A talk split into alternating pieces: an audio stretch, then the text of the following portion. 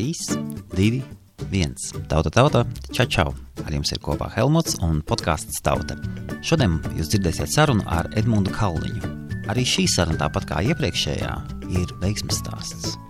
Tad ciemos mums ir Edmunds Kalniņš. Saruna mums tika ierakstīta pa Skype, un šeit jums ir maza iespēja paklausīties mazu daļu no sarunas, lai jūs saprastu, pa ko iesruna neņemot vērā tos, kas ir teiksim, diplomātija amati, ja, teiksim, nerunājot teiksim, par ārstiem, nezinu, juristiem un tādiem cilvēkiem, kuriem tiešām bez, bez izglītības viņa amats būtu grūti ieņemt. Ja, teiksim. Tas ir viens no tiem amatiem, kas vēl varbūt arī skaitās pie tiem labi apmaksātiem amatiem, ja tu esi labs speciālists, kur tev nevajag principā nekādu izglītību.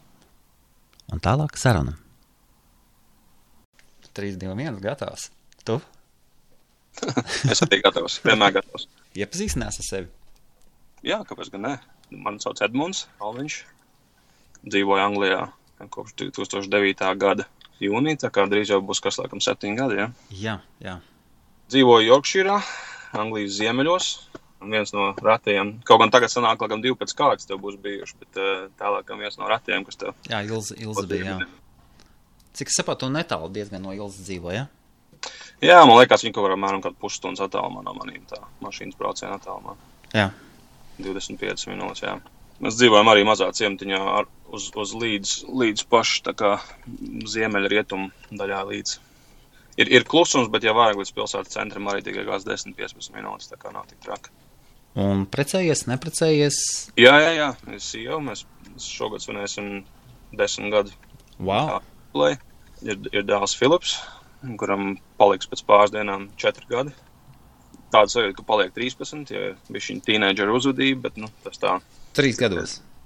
Jā, jā, nu viņām citreiz tā ir. Anglijā, kā saka, ir, ir tāds teiciens, he's, he's four going on 13. Teikt, jā.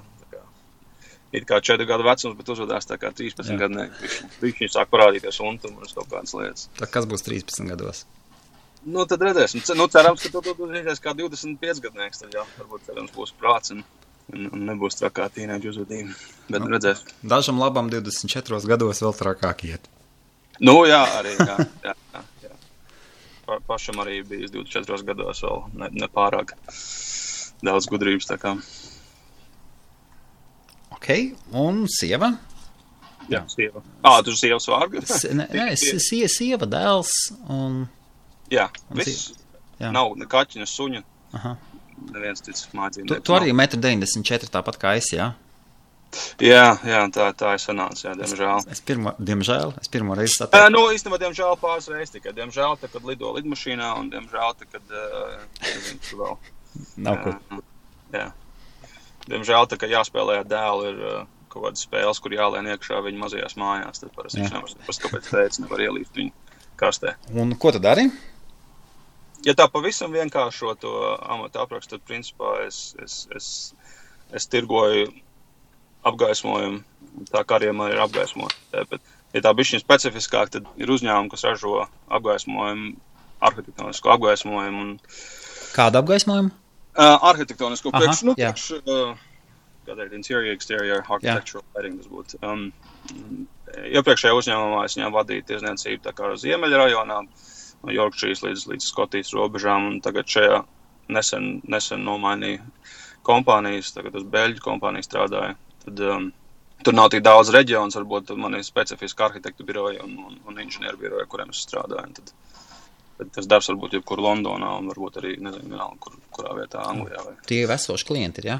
Ja? Ir, nu, ir, ir, ir esoši, bet, nu, principā šī kompānija, kas man, kas man tā kā nozaga tai otrai kompānijai, paņēma mēķi, lai lai, lai ne tikai esošie, bet lai būtu arī jauni un lai, lai radītu peļņu, kur, kur nav bijis līdz šim šajā reģionā. Mm, nocēla no citas kompānijas. Jā, jā, jā viņam te tāda ir.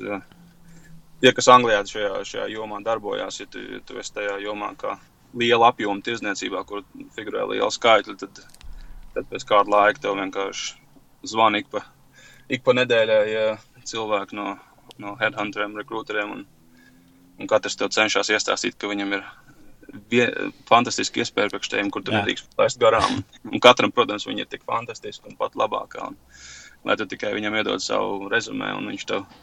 Tā kā čet, četrus gadus es veiksmīgi no viņiem izvairījos, un um, tagad, kad bija gatavs nākamajam karjeras kāptēm, tad, tad parunāju ar speciālistiem, tad atradām nākamo uzņēmumu, kur varētu. Kā tu iesāki tur? Es iesāku, nē, es iesāku Latvijā, bija šī jau tajā jomā darboties. Es iesāku arī strādāt uzņēmumu, kas nodarbojās ar. Viņam gan nebija tikai apgaismojums, viņam bija kaut kādas interjera lietas, tā apdars arī, arī um, kaut kādas citas lietas. Un tad, tas bija, tad es, tas bija Rīgā, jā? Vai Kas tā? Tas bija jā, Rīgā? Tas, jā, tas bija Rīgā, jā, jā, jā, uzņēmums. Un pēc tam es savā bezprāta gudrībā, vai es nezinu, kā to nosaukt, aizgāju no turienes prom un domāju uzsākt kopā ar paziņām pašu savējo lietu, mēs to uzsākām ļoti veiksmīgā laikā, kad bija 2006. gads, laikam. Nē, 2005. gads, man liekas. Nu, kad bija tieši krīze iestājusies un tam līdzīgi. Okay. Nu, jā, un tad mēs pārstāvējām vairākus uzņēmumus un centāmies bīdīt to uz objektiem Latvijā. Un viens no uzņēmumiem, bija, kas, ko es pārstāvēju, bija Angļu uzņēmums. Es viņam tā kā palīdzēju bišķiņu tirgot uz Latviju, bišķiņu uz Somiju, tad vēl uz pāris valstīm. Un tad um, tas kompānijas priekšnieks vienu dienu piezvanīja. Viņš teica, nu, mēs tā kā domājam uz Vāciju startēt, gribam ielausties Eiropā. Vai tu nevarētu mums palīdzēt tur tā kā nāk pie mums strādāt, nevis tikai tā kā aģents, teiksim, nāk pie mums strādāt. Jā. Bet viens no nosacījumiem, ka tev uz gadu būs jāatbrauc uz Angliju un jāapstrādā no Anglijas oficiālā, un tad, tad tu varēsi pārcelties uz Vāciju. Un... Lai pilnībā iepazītos vai Jā, jā, lai iepazītos labāk wow. ar, ar uzņēmumu, ar, ar kultūru un tā, tad varētu, teiksim, palīdzēt visam tam pasākumam startēt no turienes. Opā, pārsvarā visi brauc, zini, ar pasi mugursomu, a tu jau brauc uz gatavu, tevi palūdz atbraukt. Jā, jā, nu, jā, īstenībā, jā, mums bija tā, ka, ja tā godīgi man jāpasakās manai sievai, jo viņa nebija, nu, viņai nebija nekādas vajadzības īpaši pārcelties. Viņa, jā. viņa īstenībā paralēli jau bija iesākusi studiju, bija otrajā kursā studēja RPIVā.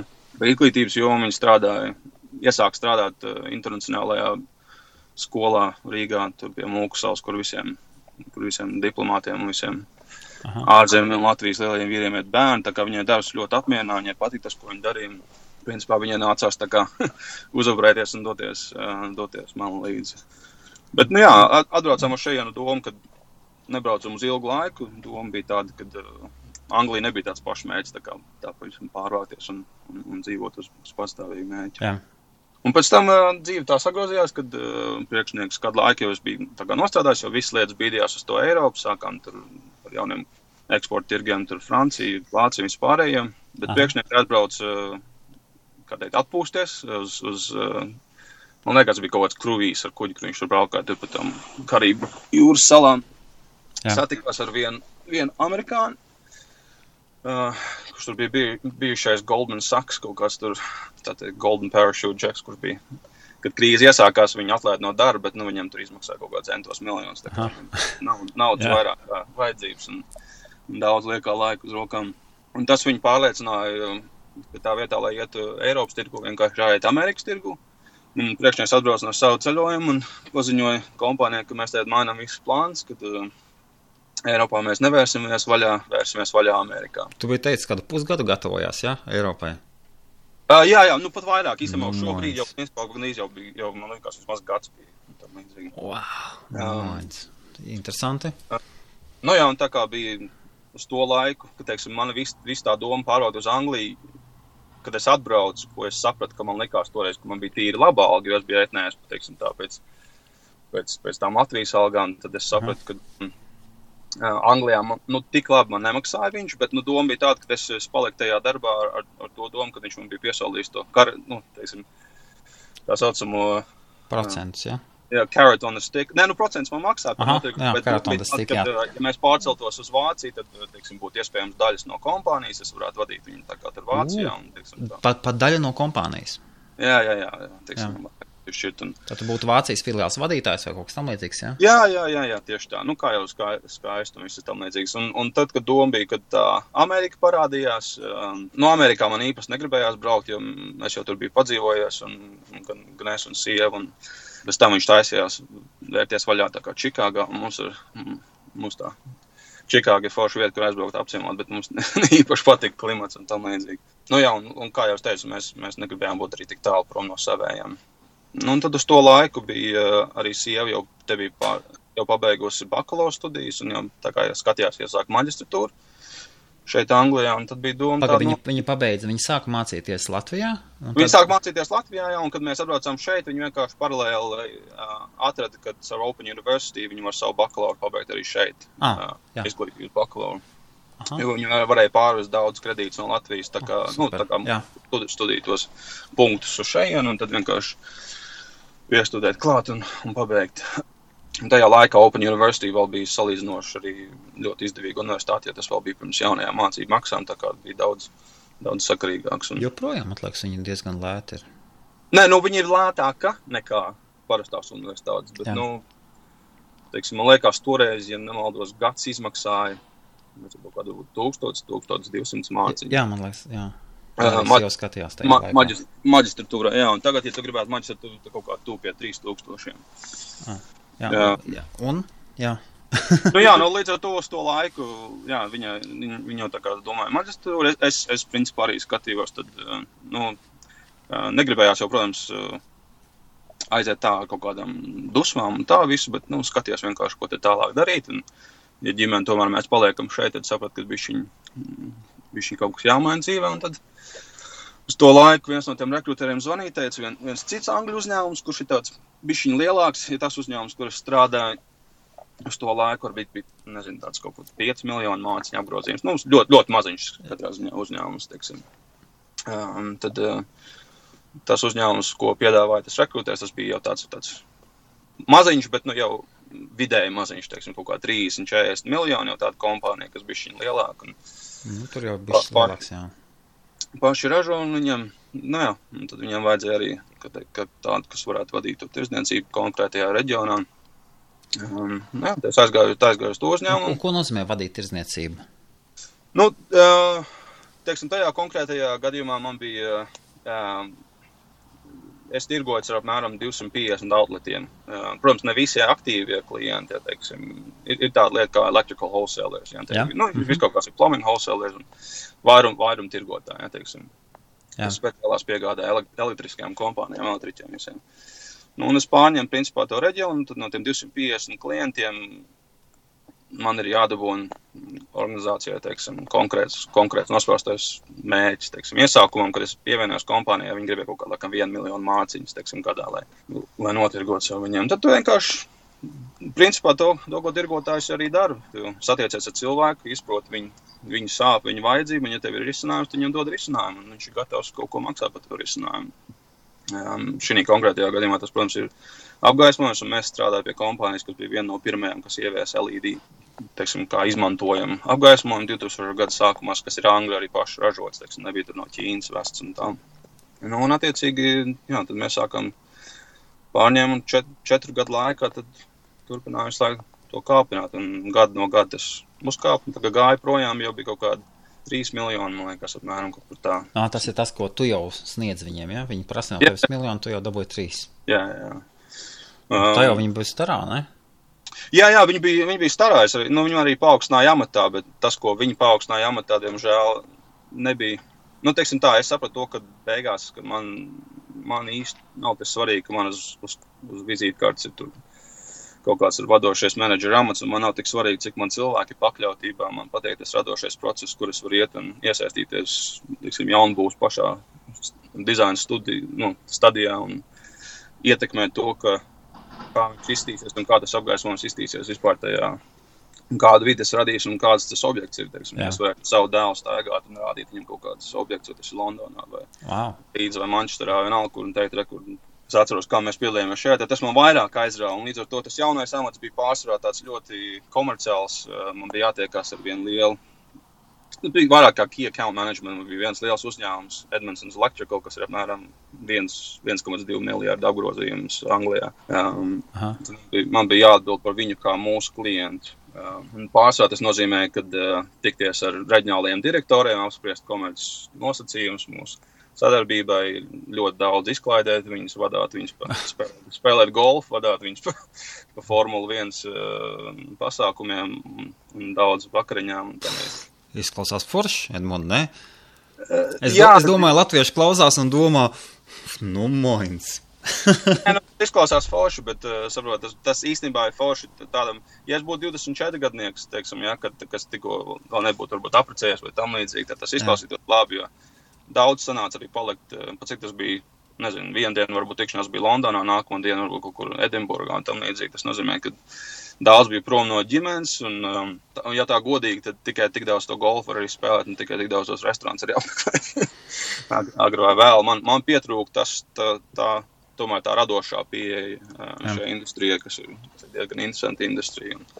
Celtniec, celtniecības industrija, teiksim, vispār kā no arhitektūras un dizaina tā, tā joma, tas bija tomēr tā sapratne. Bet nu, man bija ļoti labas attiecības ar, ar šo uzņēmumu, kur es strādāju, līdz pat šī pagājušā gada septembrim, es tur strādāju. Tā kā es vienkārši viņiem teicu, es teicu, nu, sorry, vienkārši šķir, šķiramies kā draugi, es jums, es jums atstrādāšu, cik tur vajag, lai jūs varat piemeklēt jaunu cilvēku, kas pārņem to. Un, uz to laiku bija šis Beļģijas uzņēmums, kas ir tāds, nu, tagad, tagad es augu Latvijā, tas bija tāds, apmēram, nu, apgaismojami, nezinu, Premjerlīga te varētu nosaukt. Tas bija viens no tiem top pieciem uzņēmumiem, ko pasaulē visi, visi arhitekti un visi dizaineri, teiksim, pazīst. Nu, viņš arī nav uz pasaules fona, viņš nav liels uzņēmums, viņš ir kaut kāds 100 miljonu apgrozījums, bet, nu, priekš apgaismojumu uzņēmumu tas ir diezgan, diezgan, diezgan zaldīts cipars. Un, visās pasaules valstīs apzināts. Un tas bija tāds jauns, radošs izaicinājums, teiksim, jau tehniski attīstīties un, un izglītoties. Bet viņi arī kā vairumtirgotāji, jā? Nē, nē, nē. Viņi, vai viņi ražo līdz ar, arī? Jā, līdz ar, to, līdz ar to šeit ir, jā, principā mēs, mēs iesaistamies tikai un vienīgi specification sales, tā saucamais. Līdz ar to mēs tiekamies ikdienā ar, ar arhitektu, ar um, consulting engineer, kas būtu, kā, nezinu, kā nosaukt, uh, speciālis, nu, speciālis, bez inženieri, teiksim, jā, kas atbild, teiksim, par elektrību, par uh, uh, visām komunikācijām un jā, šajā ēkā, teiksim, jā, visiem elektromezgliem un sanmezgliem, visam tādām lietām. Mēs piedalāmies tajā, tajā stadijā, kad, kad arhitekts jau, teiksim, no, no savu klientu ir saņēmis pasūtīt, pasūtījumu, ko, ko tas klients vispār vēlās panākt ar to ēku. Tad mēs jau pieslēdzamies klāt kā kā konsultanti un teiksim, palīdzam viņam atrisināt šo risinājumu, lai tas, lai tas apgaismojums ir gan funkcionāls, lai viņš izrādītu kaut kādu, mm, kaut kādu wow feature un lai būtu arī teiksim, ekoloģiski atbilst visiem British standardiem un visiem pārējām lietām. Un tad, nu jā, un tad mērķis ir tāds, ka jāizveido tās attiecības, lai tu būtu uzskatīts par ekspertu un cerams, ka viņi uz tevi paļaujās un tu sastādi šo te gaismu apgaismojumu dizainu, un pēc tās tas tālāk tiek apstiprināts specifikācijā, un tad jau, kad iziet viss tenders, un jau, jau, jau tie, kas būvēs to visu, viņi saņem specifikāciju, tad ideālā variantā viņi arī pērk to apgaismojumu. Tad, līdz ar to atšķirība ir tāda, ka iepriekšējā amatā es varēju, teiksim, apsēsties ar kaut kādu branch manageru un norunāt un dabūt pasūtījumu par kaut kādiem 15 tūkstošiem turpat uz vietas, un viņš parakstījos. Tas šeit ir bieži vien tā, ka tu iesāc projektu un varbūt pēc gada tev tas pasūtījums būs, teiksim, tā. Aha. Vai pēc diviem, atkarībā no tā, cik gar tā. Tikai pa cik summu. Tikai pa cik summu. Nē, nu jā, jā, protams, līdz ar to summas ir lielāks ēkas un lielāk. Tu esi augstas klases pārdevējs. Nu, zin kā, man liekas, ja Vai tu esi... ar, ar, ar dziļām ja, tehniskām ja, zināšanām apgaismojumā. Jā, jā. Tā jau brīdī, kad tu sev uzskati par augstas klases pārdevēju, man liekas, tad, tad, tad, tad tev vēl jāmācās. es, es saprotu, to, ka vienmēr ir kaut kas jāmācās, bet jā, es, es katrā ziņā attīstu šajā tiesniecības jomā un cenšos, cenšos katreiz vienmēr turēt acis savus vaļā un skatīties, ko jaunu apgūt. To šitas te Zig Ziglera zini, vai ne? Bez šaubām. Jā. Zig Ziglera teica, ka nu, labs pārdevējs nekad mūžā nepazudīs. Nekad. Jā, jā. Jo, jomas, jomas var nākt un iet, un zināšanas var nākt un iet, un valdības mainīties. Viss kaut kas var notikt. Bet labs pārdevējs nekad nepazudīs. Neņemot vērā tos, kas ir teiksim, diplomātija teiksim, nerunājot teiksim, par ārstiem, nezinu, juristiem un nu, tādiem cilvēkiem, kuriem tiešām bez, bez izglītības viņa amats būtu grūti ieņemt. Jā, teiksim, tad, nu, tas ir viens no tiem amatiem, kas vēl varbūt arī skaitās pie tiem labi apmaksātiem amatiem, ja tu esi labs speciālists, kur tev nevajag principā nekādu izglītību.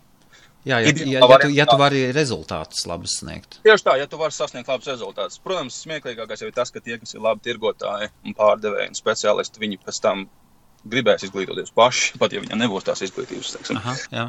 tas, tas, tas, kad es pavadu laiku teiksim, savā jomā, nepārtraukti izglītoties, ejot uz semināriem, certificējoties, un katru gadu, teiksim, tur lasot un strādājot pats pie, teiksim, pie tā visām tām jomām. Nu, tas ir ekvivalents tam pašam, ko citi cilvēki vienkārši sēž varbūt universitāte akadēmiski. Tas arī nav, tas arī nav slikti, teiksim, es domāju, nu, ja kādā veidā, bet, nu, vienkārši ir, ir, ir, tā, ir tāda lieta, kad cilvēkiem, man liekas, bieži vien tas tirgotājs asociējās ar kaut kādu, nezinu, lietotu automobīļu tirgotāju, kurš tad cenšas kaut ko iesmērēt. Nē, nē, nē, lietotājs, labi, nezinu, pārdev, es, es patiesībā tagad es dzirdu otro no dabas doto. Tu, tu visu runā un tu izklausies tā kā no dabas dots. No, no dabas dzīves tev ir talants. Tas ir īpaši, īpaši talants, kas ļoti, ļoti reti. Man ir viens draugs Latvijā, kurš arī pārdevējs no dabas ir. Viņam nekad darbs netrūks. Tad viņš tur uz baržomi strādāja, tur un tur un visu laiku, arī tāpat kā tev, viņam visu laiku pakaļ skrēja. Un viņam patīk pārdot, viņam tieši patīk pārdot, iet ar cilvēkiem, runāt kaut ko jaunu, dabūt, izcīnīt. Tas ir dabas dots. Un, nu, taču pārdevēji ir viens no svarīgākajiem amatiem, tāpēc, ka viņi ienes to naudu iekšā kompānijā. Nauda tā ir asins. Nē, nu jā, jā. līdz ar to bieži vien- asins, bez tā nekādīgi. Jā, jā. Bieži vien cilvēki domā, o, jums tur, jums tur ir tāda laba dzīve, un, un tam līdzīgi skatās no malas, bet viņi jau bieži vien nesaprot, ka ir liela atbildība. Un katru, katru gadu, teiksim, ja tu sasniedz rekordu tajā gadā, tad nākamā gada viņi paņems tavu rekordu, bāzes līniju un pieliks Jā. vēl, vēl procentus. Ar, ju- skan- Jums tā arī ir, ja? Arī augstajos līmeņos. Jā, jā, jā, protams, protams. Jā, jā. Visiem pateiks, ka Pateikt. reku šī tā var un viss. Liels paldies, Reku, tev tevs gada bonus, un tagad nākamgad, eh, nākamgad ir vajadzīgs vēl par 20% vairāk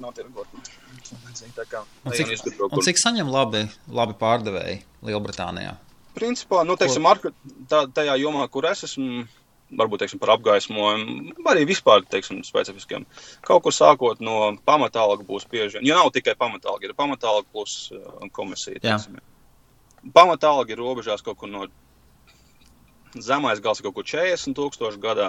Um, uh, vidējais gals kaut kur, teiksim, 50. Tā kaut kur 55. Un tā plus vēl komisija. Um, kā kuram uzņēmumam, teiksim, um, uh, citiem uzņēmumiem ir kaut kāds, teiksim, nu, tādiem uzņēmumiem, kam varbūt ir kaut kāda specifiska, ko viņi tirgo, uh, jo tad viņi citreiz uzliek kaut kādu, teiksim, to capped commission saucamo, kur tu nevari, teiksim, to maksimums, ko tu varēsi nopelnīt, ja, teiksim, piemēram, pēc, ja tev ir 45, teiksim, alga, tu Aha. varēsi maksimums nopelnīt varbūt kaut kāds 15 tūkstoši pa viesu. Baigie žipčiki, ne? Jā, jā. Bet tā pārsvarā uzņēmuma, nu, gudri un sakarīgi uzņēmumi, teiksim, nekad neierobežo. Principā tā kā, Jā.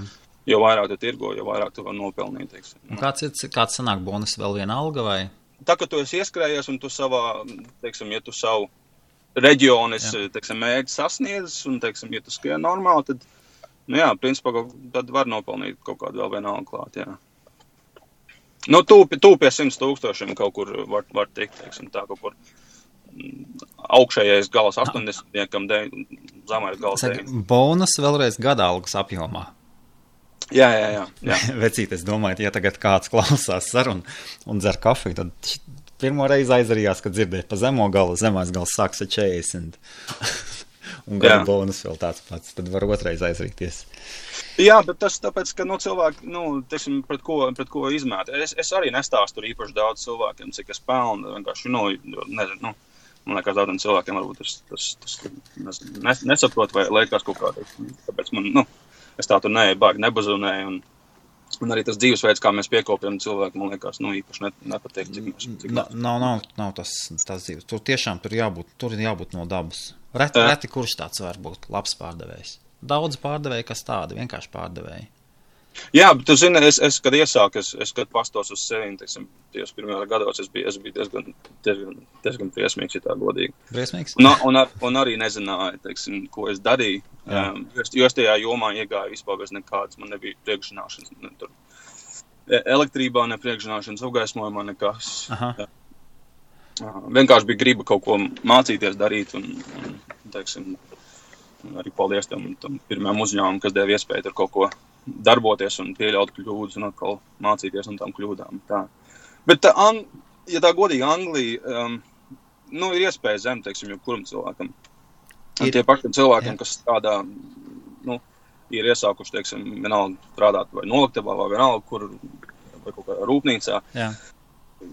Tev, man liekas, vienīgā zeme, kur tu vari aiziet, un, ja tev ir tiešām griba, un ja tev ir uzņēmumi, pat ja tev nav valodas, tu vari aiziet un atrast kursus, kur, un pat bezmaksas kursus var atrast. Jā.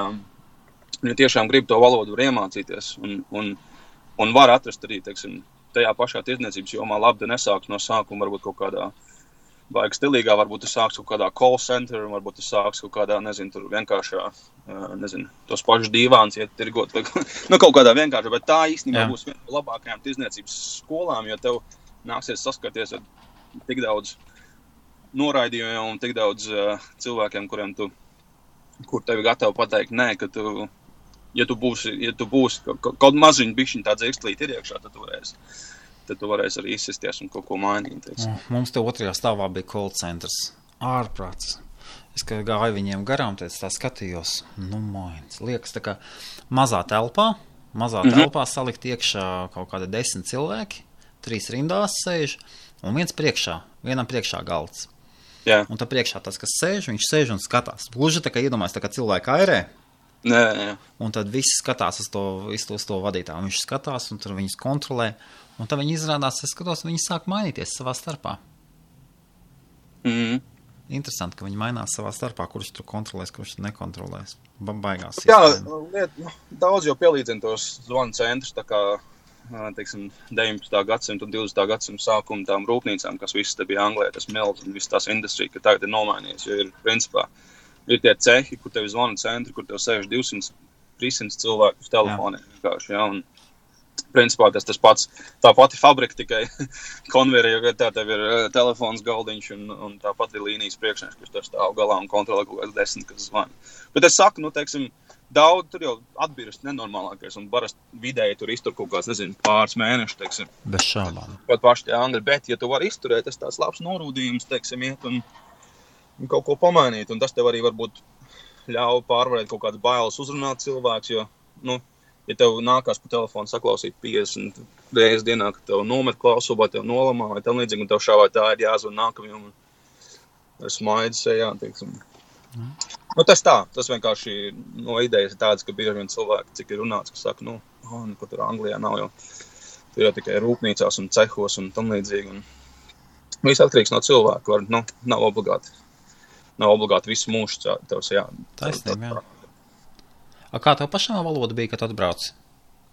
Nu, mums nebija problēmas ar valodu, jo nu, es biju nodzīvojis kaut kādus četrus gadus Kalifornijā. Arī, ar, Kalifornijā nodzīvojis četrus gadus? Jā, jā. Kamēr, stud, kamēr studēju. Kā, un... Nē, esi kāds čēlis, attāls radinieks, ne? Nē, nē, nē. nē. tā, tālu, tālu, tālu no čēlis, nē, nē. Tāda Ventspilsnieks. nē, nē. Man liekas, radoši kaut kādi kurzemnieki, bet es nezinu, Jā. katrā ziņā no Ventspils, no Ventspils, nē. Nē, nē, es, es dabūju tā saucamo scholarship studijām tur un aizbraucu, bet uh, es nepabeidzu savu bakalauru un principā. A, ko tā?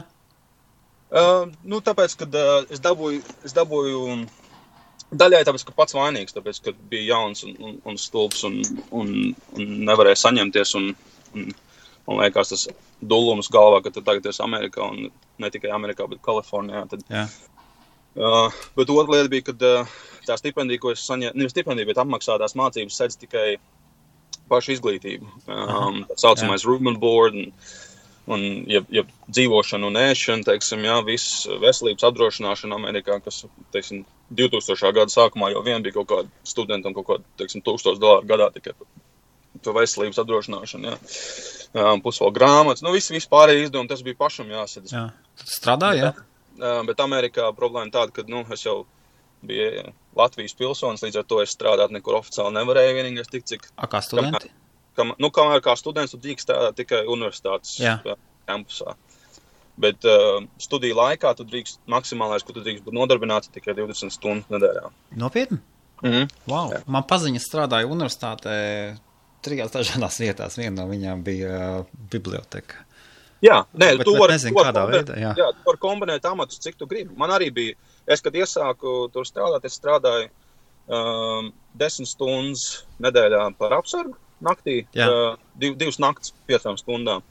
Un pa dienu es strādāju uh, virtuvē. Um, vienkārši, nezinu, ja tur vajadzēja trauks mazgāt, ja tur vajadzēja iet, nezinu, galdas klāt, vienalga ko. Uh, tā kā 20 stundas. Un par ko tu mācījies? Es studēju teoloģiju, es biju studēju Aha. pastorālo, principā par jauniešu mācītāju. Oh. Tas ir, ir kaut kāda specifiska baznīca vai? Nē, nē, nē, vienkārši es, es toreiz aizbraucu caur. Um, tas, tas uzņēmums, ka kā, nu, Latvijā ir tāda Latvijas evanģēliskā alianse, kas apvieno visus. Es uzaugu Lutāņu baznīcā, bet Jā. Zem evanģēliskās alianses ir visi Latvijā - Lutāņu, Baptisti, visi. Ja? Visi baznīcas, kas parakstās uz evanģēlisko, teiksim, ah, uh -huh. tā, kredo un tam līdzīgi. Um, Tad tu biji domājis iet par mācītāju no sākuma, ja? Jā, jā, jā. Man, man patīk darbs ar, tīpaši ar jauniešiem un tā, teiksim, darboties. Un, um, Vairāk nevelk uz turieni, ne? Uh, nē, velk. Es aktīvi darbojos, tikai sapratu to, ka, lai, nu, lai kaut ko darītu un kalpot cilvēkiem, nav obligāti jābūt uh, nodarbinātam baznīcā. Es varu pats sev nodrošināt dzīvi un vienkārši uh, no, no tā, darīt to savā brīvajā laikā un dot no saviem resursiem, nevis paļauties uz teiksim, nu, uz baznīcu vai uz, vai uz kādu citu, lai man apmaksā to amatu. Kā ir Anglijā baznīcām? Diezgan. Liekas, ka futbola baznīca viņiem ir, bet citas baznīcas. Nu, jā, nu, teiksim, nu, es nezinu, at, atkarībā kā ko cilvēki, ja, ja skatās uz baznīcām kā vienkārši uz reliģiskām iestādēm, kā ēkām, tad jau, protams, viņas, viņas vēl ir un, un, un daudz, bet, nu, nozīme viņām, man liekas, ir ļoti daudz angļu vienkārši pašiem vienkārši nostāja, kad viņiem nu, tas ir tā aiziet uz Ziemassvētkos un, un ja Jā. vajag tīvus uztaisīt un tam līdzīgi. Jo daudz, man liekas, ir saskārušies ar to, ka, nezinu, nu, kā, kā jau, man liekas, daudziem cilvēkiem, ka varbūt ar, ar, ar nezinu, negribās uh, ticēt dievam, kurš ir radījis tādu iestādi uz zemes virsmas, kur ir, nezinu, pati vienmēr nav perfekta, un citreiz ir liekulība, un citreiz ir slu, mācītājs sludina vienu un iziet ārā pa, Pēc durvīm dara pavisam citu, un, un tad cilvēkiem arī asociējās, ka nu, ticība asociējās ar kaut kādiem reliģiskiem priekšstatiem, ka tev kaut kas noteikts lietas tur jādara, nezinu, trīsreiz jāpaklinās un trīsreiz, nezinu, tur jāsit plauks vai kas tam līdzīgs. Un, un, atkarībā no baznīcas, jā. Nu, atkarībā no baznīcas, jā, jā, bet, nu, teiksim, tās baznīcas, kur mēs, kur mēs ejam, teiksim, nu, viņ, viņas ir diezgan dzīves un viss notiekās un pieaug. Un, un, tā baznīca, kur mēs iesākām iet šeit, Anglijā, viņa uzauga līdz kaut kādiem 200, 300 cilvēkiem. Tad vienkārši tā ēka, kur īrē bija pa, bija pa maz. Un, un tad doma vienkārši, nu, ko vai nu ir jāpērk ēkas Anglijā, teiksim, nopirkt ēku ir diezgan dārgi. Jā. Liela, un tad labāk tos resursus ieguldīt vienkārši kalpot vietējai komunai, un tad vienkārši sadalījās uz četrām mazākām grupiņām līdz, teiksim, un Un tā, tās četras, četras grupiņas atkal aug, teiksim, tad atkal jau ir izaugušas. Teiksim, tā, tas, tā tas viss turpinās. Bet tāpat laikā ir pa pilno ēkas, kuras eju un darba jomā, ja tu zinātu, cik daudz vecās angļu ēkas, baznīcas nekļūst par kaut kādiem indiešu restorāniem vai par kaut ko, par naktsklubiem vai kaut kādām citām. Man, man paziņa ir, viņam ir, viņš diezgan nopietnas fotografijas hobists, un viņš visu laiku plāno nopirkt vecu, vecu baznīcu. Jā, jā, jā. Priekš wedding fotografiju. Viņš ir izdomājis viņam plāns. Un... Jā, viņš saka, ka esot ļoti daudz pieejams nopirkt. Jā, jā, nu daudz ir. Jā, ir, ir cilvēki, kas pērk, tāds, ir tieši tās maziņās baznīcas, cilvēki, kas viņus nopērk vienkārši un pārbūvē savu dzīvojamo māju, teiksim, jā. jā. Viņiem tāds, tā, tā, tāds stils, viņi, viņiem ang angļiem patīk tās features, un viņi, ja viņi saglabā kaut kādas oriģinālās, tur nezinu, ērģeles savu. Kā? Paklau. Tu esi LED gaisma speciālists. Jā. Kas ir? Nu, tagad tagad LED gaismas ir pats labākais, kas ir indus, uh, vispār apgaismojuma industrijā, ja? priekš uh, uh, ikdienas lietotājiem. Jā, jā, kval, jā kval, kvalitīvs.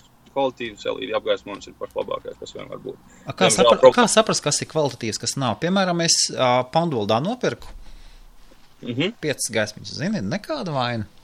Jā. Nu jā, un ja tu viņus, teiksim, darbinās kaut kādas, teiksim, ilgāku laiku, teiksim, un ieliks tiestuvēs tās puldzītes iekšā, jā.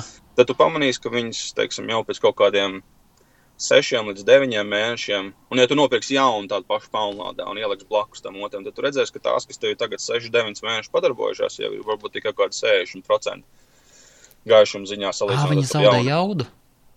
Jā, ah. problēma tāda, ka nu, daudz cilvēku, lai neiet jums tur ļoti tehniski, teiksim, LED principā uh, tas čipiņš, jau šā vai tā vada elektrisko strāvu cauri un viņš uzkarst. Um, tāpēc Aha. bieži vien jaudīgajām spuldītēm ir tā saucamais LED, tāds heatsink, kas principā aizved to siltumu prom no LED un tādējādi uzglabā, uzglabā arī ilgtspēju, veiktspēju šim LED apgaismojumam. Jo, nu, viņam LED gaismam vajag, um, kas ir tā, nezinu kā to. Um, steady current. Nu, uh, pats pastāvīgu elektrisku pats, jā, lai, lai, lai, lai nesvārstās, teiksim, elektrība. Jā, bez svārstībām. Jā. Daudz, lai, lai, lai tiek siltums novadīts, un, un tad, tad viņš arī normāli, normāli arī kalpo, teiksim, jā. Tie tā lētā Ķīna, nu, viņi, viņi jau to, ka tur raksta, ka tās 50 tūkstoši stundas, kad viņš strādās, tad, nu, LED jau ir atšķirībā no tā, teiksim, tās ilīču spuldzītes, ka tur nav nekāds kvēldiegs. Ja? Viņi, viņi vienā brīdī nepārdegs, viņi turpinās spīdēt, viņi vienkārši aizvien paliks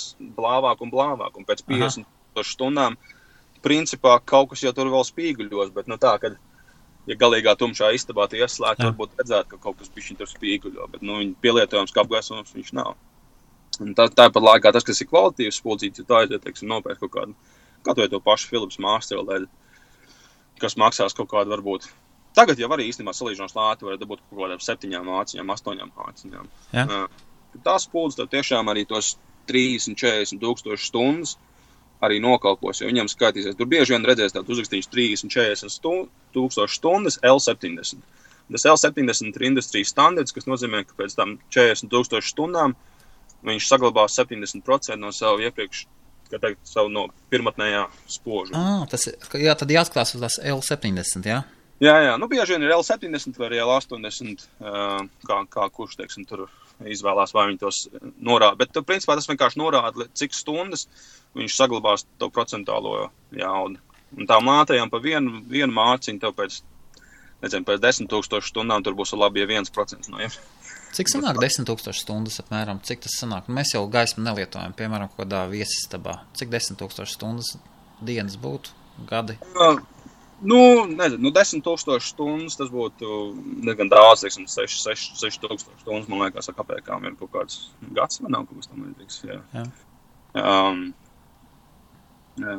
Nu, tad, tad, tad, tad, tad jau kaut kā 10 tūkstoši stundas kaut kur apmēram gads būs. Bet, ja, ja tu nepārtraukti dedzināt, tad problēma jau tāda tam lētajām ir arī tas, ka viņām ir nestabils. Tas, tur nav nekāda kapacitātora iekšā. Ja, to, tā elektrība ir svārstīgā elektrība, tā kā iet mains, ja, teiksim, Jā.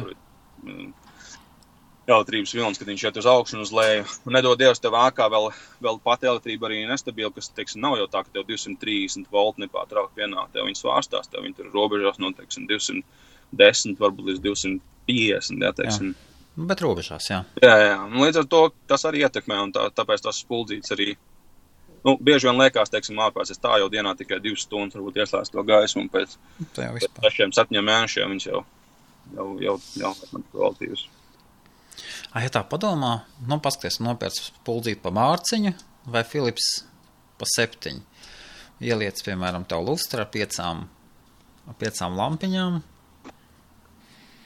Nu, 35 gadus var pirkt poundodu lampiņas iekšā.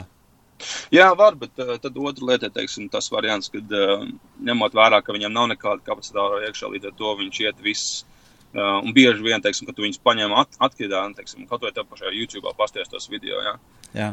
Tas, kā viņas tiek ražotas, uh, tad, principā, daudz no viņām ir, ir nu, teiksim, ir cilvēki, kas vienkārši skrūvējuši iekšā lampiņu un, un, un pat taisno dabūnu 200, 240 voltus iekšā.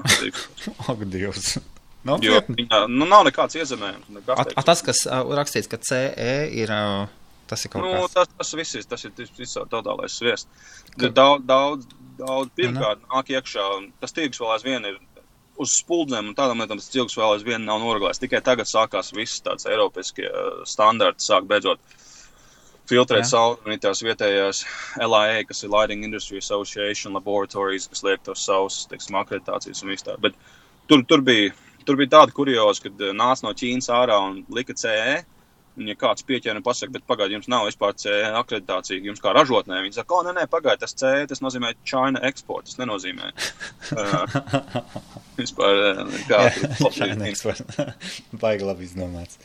Tā kā, nu jā, tas, tas ir. Un problēmas ir tādas tās kompānijas, kas visas tirgo eBay un, teiksim, online un tam līdzīgās. Viņas jau labi, viņi tur vienu dienu ir, un, ja viņai pēkšņi kaut kas notiekās, tad viņa nākamajā dienā var arī nebūt. Teiksim, limited komponija te ir ļoti vienkārši aiztaisīt un pēc dienas nomainīt viņai vienu burtu nosaukumu un atvērties jau kā cita kompānija, un tu juridiski viņai neko nevar izdarīt. Um, Nu, daudz jau pārdevēju šeit ir tā, ka paņem kaut kādā Alibaba vai AliExpressā, iepērk lēto produktu kaudzi, mm. Atvedas te un tad notirgo.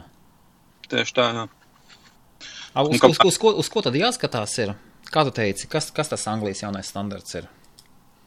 Uh, nu, teiksim, ir, ir, ir tā saucamais LIA, uh, kas ir Lighting Industry Association, jā, un, teiksim, viņiem ir tas, uh, uh, nu, ir tas saucamais LIA laboratorijas, kas ir apstiprina visus uh, certificētos produktus, ka viņi var būt tirgoti. Um, uh -huh. Līdz ar to viņi palēnām ievieš ar standartu, kad visi uh, ja tam produktam būs šis LAE certifikāts un apstiprinājums virsū, kad viņi ir, ka viņi ir testēti viņa laboratorijās, ka viņi tiek atzīti par uh, lietojumu, tad, tad varēs droši pirkt. Tas būs tā kā. Tas jau nenotiks, teiksim, tā overnight. Kā, kā atbilst, atbilst Britu standartiem? Jā, jā, Atkal jā, Briti ir izveidojuši savus Britu standartus, viņiem baigi patīk Britu standarti. Jā, jā, protams, jā, jā, jā viss. Uh, teiksim, tā, vis, visās jomās, tie, man liekas, ir standarts, standarts kā ieskrūvēt tapiņu sienā. bet, um, bet nu, doma ir tāda, ka tad, tad dos tas, to mieru, ka tu varēsi piekt ar, ar apziņu, ka nu, nekas nenotiksies. Protams, šā vai tā tas, um, nu, šā vai tā tas nekad negarantēs pilnībā. Neizskaudīs visus cilvēkus, kas ir gatavi krāpties un kaut ko darīt. Bet, nu, pamatdoma jau ir tāda, ir apmēram saprast, kas ir. Man, man liekas, vienmēr vienkāršākais pastīties, kas ir kvalitīvs daudzums ražotājs, industrijas līderis, ja teiksim, pastīties, ko, ko tādi cilvēki, kas vispār vienmēr vadījuši, teiksim, tirgu, kā kaut kāda Silvēnija, Osram un, teiksim, Philips. Un, un, ne. Cik tā mēs zinām? Mēs tikai divas zinām - Osram un, un Philips. Um, ir vēl ne, kāds ir, liels, labs, liela, kādi ir labi ražotāji? Nē, ir, ir vēl, ir vēl tie, teiksim, tie paši Taivāns uzņēmums, kas pārņēma no vāciešiem Megamēnu, teiksim, jā. Um, ir, ir daudz arī kompānijas, kas it kā agrāk nebija jā, tieši apgaismojumā, bet tagad, kad LED sākās, tad pārņēma, teiksim, ir, ir viss tās pašas to šība. Verbatim. Um, Verbatims arī, jā? Jā, jā, jā. Wow. Tagad vi, vi, visi ienāk, uh, tagad Kodaks arī ienāk uh, līdz. Kodaks arī? jā, jā, jā. Tā nekas. Um, bet, nu, katrā ziņā tie uzņēmumi, kas ir tādi ko tu zini, teiksim, ja tev GE tāpatās, ja, tas arī, arī agrāk bija viens no, no, no lielajiem spēlētājiem. Vēl aizvien ir, principā, lielais spēlētājs tirgu. Um, tad tu pasties, kādas, teiksim, vidējās cenas ir viņu produktiem, nu, tad tu apmēram vadies. Nu, ja, tev, ja tev kāds piedāvā produktu, kas tur būtu 20% lētāks, tad jau vienmēr jau var pastīties, jo, nu, ir cilvēki, kas var sasniegt kvalitāti, bet varbūt ir gatavi uz mazāku peļņu orientēties. Bet, ja tev tas, uz, tas produkts ir piecreiz lētāks nekā esošiem, tad viņš jāsāk domāt. Un tīri, tīri no loģikas arī nu, cilvēkiem parasti vienmēr, nezinu, tam, agrāk, kad mēs gājām, citreiz šeit kaut ko sīkā gribēja, teiksim, prāmā kā nopirkt. Un, Jā. es saku, nu, viena lieta, teiksim, morāla vai ir atbalstīt, teiksim, es tur neiešu cilvēkiem neko teikt par to, un tā, tā ir katra personīgā izvēle, bet, teiksim, ja tu pasties no kurienes nāk šiem prāmākiem, daudziem, teiksim, tie apģērbi, nu, kāds tev var būt kvalitātes džins, ja viņus var nopirkt jau rītēlā pa, pa 6, 7 poundiem, un ņemot vērā, ka rītēleram ir jā, jānopelna vismaz kāds 150%, lai jā. uzturētu. Nu, tad tas nozīmē, ka viņš ir no, no rūpnīcas jau nācis par kaut kādiem, nezinu, diviem dolāriem, tad, nu, kāda varbūt ir kvalitāte. Un cilvēki arī neuzsaucās par to, jo viņiem tā pati pieeja ir, ka, nu, ai, noplīsīs tās džins, viņš jau maksā tikai 6, 6 poundus, viņš nopirkšu vēl viens. Jā, viņš, viņš cilvēks saka, es viņus, es viņus velku darbam. Un, nu, tieši tā. Balkāns strādā. Tieši tā. Un, un ja pēc sešiem vai pēc trim mēnešiem vajag atkal nopirkt, tad nopirks vēl viens. Un tā, nu, es jau es, es saku, tā nav mana. Es tur ne, nesludinu, ka visiem tur jāpērk kvalitīvas, teiksim, tādās. Bet man personīgā izvēle, ka es tad, nu, labāk es ilgāk pagāju, bet nopērku vienas kvalitīvas pāris. Un... Man liekas, ka tavu bonusu tev nav ilgi jāgaida. nu, jā, bet nu, tas, neno... nenozīmē, ka mēs tur ejam no obligāta. Nē, bet tas taču forši. Kur, kur tu iepērcies, kurā vietā? Viss kaut kur. Mēs, uh, ja kāds iecienītākais veikals, kaut kāds veikals uh, tīkls. Nu, mums ir tā, nē, mums nav, nezinu, mēs šat, šat kaut ko pastamies, kaut ko, ja kaut kas ir cīkē maksā, šat tad pastamies kaut ko, varbūt, nezinu, ja kaut kas sakarīgs ir debenems, bet arī, nu, tikai tā, ja tiešām tas uh, kaut kas labs, teiksim. Man, teik, kāds... man teikai maks ļoti patīk. Jā, tikai maksas, teiksim, ir tās dārgas. Bet tā mēs, es, ir daudz arī, teiksim, citreiz, ja nav laika, tā godīgi, nezinu, tur kaut kāds apaus, teiksim, nu, var jau iet uz eko veikalu, apsīties, Jā. bet mūsdienās, kad Amazonā ir tas pats, uh, tas pats apaus, un tu vari aiziet pasūtīt viņu, un viņš tev atnāk un Tieši piemēr, un, un ja neder, tu pa brīvu vari aizsūtīt viņu atpakaļ, tad vienkārši arī. Reku pa apaviem un teikiem es nopirku kādu gadu atpakaļ ādas kurpes. O, likās brūns ādas kurpes, baigi foršās. Sāku valkāt, valkāt. It kā viss kārtībā un jūtu, ka kaut kas tomēr tām kurpēm nav kārtībā un, pa, un pamazām viņas svīda, svīda un etiķete iekšā, kas stāvēja, brand, brands, sāka līmēties vaļā. Un no smuka itāļu vārda apakšā bija rakstīts gypsy. gypsy brands kaut kāds. Teikiem maksā nopirku. Nē, nu, cik maks jau arī, teiksim, jāsaprot, ka daudzi, nu, tā, tas, kā viņi sev pozicionē, ka tur visi tikai dizaineri, nu, tas, tas arī tā gluži nav, teiksim, viņiem ir bieži vien tas, teiksim, tā, tas līnijas, kas nāk no tā saucamajām dizaineru licences, šā tā no tiem pašiem uzņēmumiem, kur varbūt nāk arī kaut kādam, nezinu, tur, varbūt tam pašam pārmākam arī ražot. Bet, nu, tas jau atkarīgs no katras. Bez šaubām skatoties, kā parokās. Bet, mm. Mhm. bet tavam, tavam augumam tur diezgan pagrūti atrast, ne? Jā, jā, jā, tāpēc es saku, pārsvarā es, es, es tur īpaši neko nevaru uh, piemeklēt. Tā kā man vajadzēja aktīvi uzvalks vēl kā, teiksim, iepriekšējā Jā, amatā, tad, Kur tad, uzvalks pēc? um, tad uzvalks es gāju uz kaut kādiem, nu, speciāli. Mums, mums bija, um, mums bija kā kompānijai īpaši arī, teiksim, korporatīvais deals ar Charles um, Twertiem visiem, kas ir uz German Street un uh, uh, visi vis tie tā saucamie tailoring, tad varēja iet viņu veikalos, un mums tur bija īpašās cenas, un tad varēja, teiksim, nokomplektēt tur uzvalks un kraklus un, un, Wow! un uh, visu kaut kādas tādas lietas. Un, bet, nav, bet, tā, bet tā, ja vajadzēja, teiksim, kaut ko vienalga šādi, tā ieeja bieži vien tajos pašos kaut kādos outlet, um, outlet shopping molos iebrauc, un tad to pašu, kas kaut kāds, nezinu, vai tas ir Marks and Spencer, vai, vai nezinu, vai Moss, vai vienalga kāds no tiem, kas, kas pagadās, ja Es, es, godīgi. ne, es nekad tādos outletos neesmu varējis dabūt savam augumam. Un tu taču, Jā. vēl, tu taču lielāks pamanīsi. Jā, es, es, jā, bet, uh, nu, vienkārši jau, nu, ja tu zini pamats, kā izvēlēties to uzvalku, te jau nav problēma. Un viņam jau visiem tur bija tā piešūšana, nu, kad tu izvēlējies to uzvalku, un ja tev kaut ko vajag, tad viņš, ja tev vajag bišķiņ ieņemt viņu, un tie stili, tad jau nav problēmas. Vienkārši nekad uh, es nevarēju ņemt tādus uzvalkus, kas, teiksim, varbūt ir, nezinu, azdāvus pakaramā, jo viņam viens izmērs, un viņam ir visi pēc, uh, nu, tā. Man vienmēr vajadzēja piemeklēt, teiksim, nezinu, ja, biks būtu cita bišķiņa garuma un, un, Aha. un, un platuma, un, teiksim, pats uh, fraka bišķiņa cit, citādāk, teiksim. Kuros veikalos piešoja klāt bišķiņu, tu saki, Uh, nu, ir, ir Vai- daudz, teiksim, nu, nē, nu, no lielajiem? No lielajiem, nu, te, teiksim, piemēram, tāds, kā, ja tu nopērci kaut kādā, teiksim, debenemā, tad viņiem turpat uz vietas ir tailoring, un, uh, ja iekšā viņi tev, viņi tev to piekuraģēs, ja tu atstāt pie viņiem daudz valku, viņš tev, viņš tev viņu uzreiz uztaisīs. un- Wow, super, liels paldies! Es, Um. es, es jau nevaru kādu pusgadu jau uzvalku dabūt. Jā, tā, jā. tā domā, eh, man taču uzvalks galu galā nav vajadzīgs. Nu Tā, kad uznāk vēlme, tad paskraidi pameklē un domā, eh, Nu, jā, man, man arī bija tā, ka es tagad, eh, pat cik jaunajā eh, tagad amatā, tur nav tāds uzsvars, ka tu tur ar lielajiem šiškām nebrauc tik bieži tikties, tu vēji tikties pārsvarā ar arhitektiem. Nu, nu, tu vēji tikties ar lielām šiškām tādā ziņā, ka viņi ir pasaules slaveni arhitekti, bet viņiem ģērbšanās stils ir tā kā, teiksim, kaut kādam Stevam Jobsam, viņi tur staigā džinsos un, un um, polo kraklos un tam līdzīgi. Viņiem patīk džins, džins krekls un žaketi virsū, vai ne? I- Jā, nu viņiem daudziem tāds nepieradināts stils, viņi izstāsta, ja bieži vien, ja tu viņus. Ja tā, ja tā ierins Latvijā, ja mēs viņus salīdzinātu, tad vispār liktos, ka nu, kaut kāds, nezinu, eh, izstītos kaut kāds ir, kaut, ir kaut kāda nosacījuma, tu zini kaut ko par tām žaketēm, kuras velk uz džinsām, vai jebkuru var vilkt klāt? Kaut ko tu zini par to Nē, stilu, nē, vai nē, nezini neko? ir, ir, ir jau parasti tā, tā žakets, ko tu velc pie, pie džinsām, ir tā saucamās casu- casual, jā, teiksim, kādas, nu, viņas jau, nu, tu nekad neņems no kaut kāda, teiksim, Nu, spīdīgo melnu. smalkā auduma, tam Jā. līdzīgi.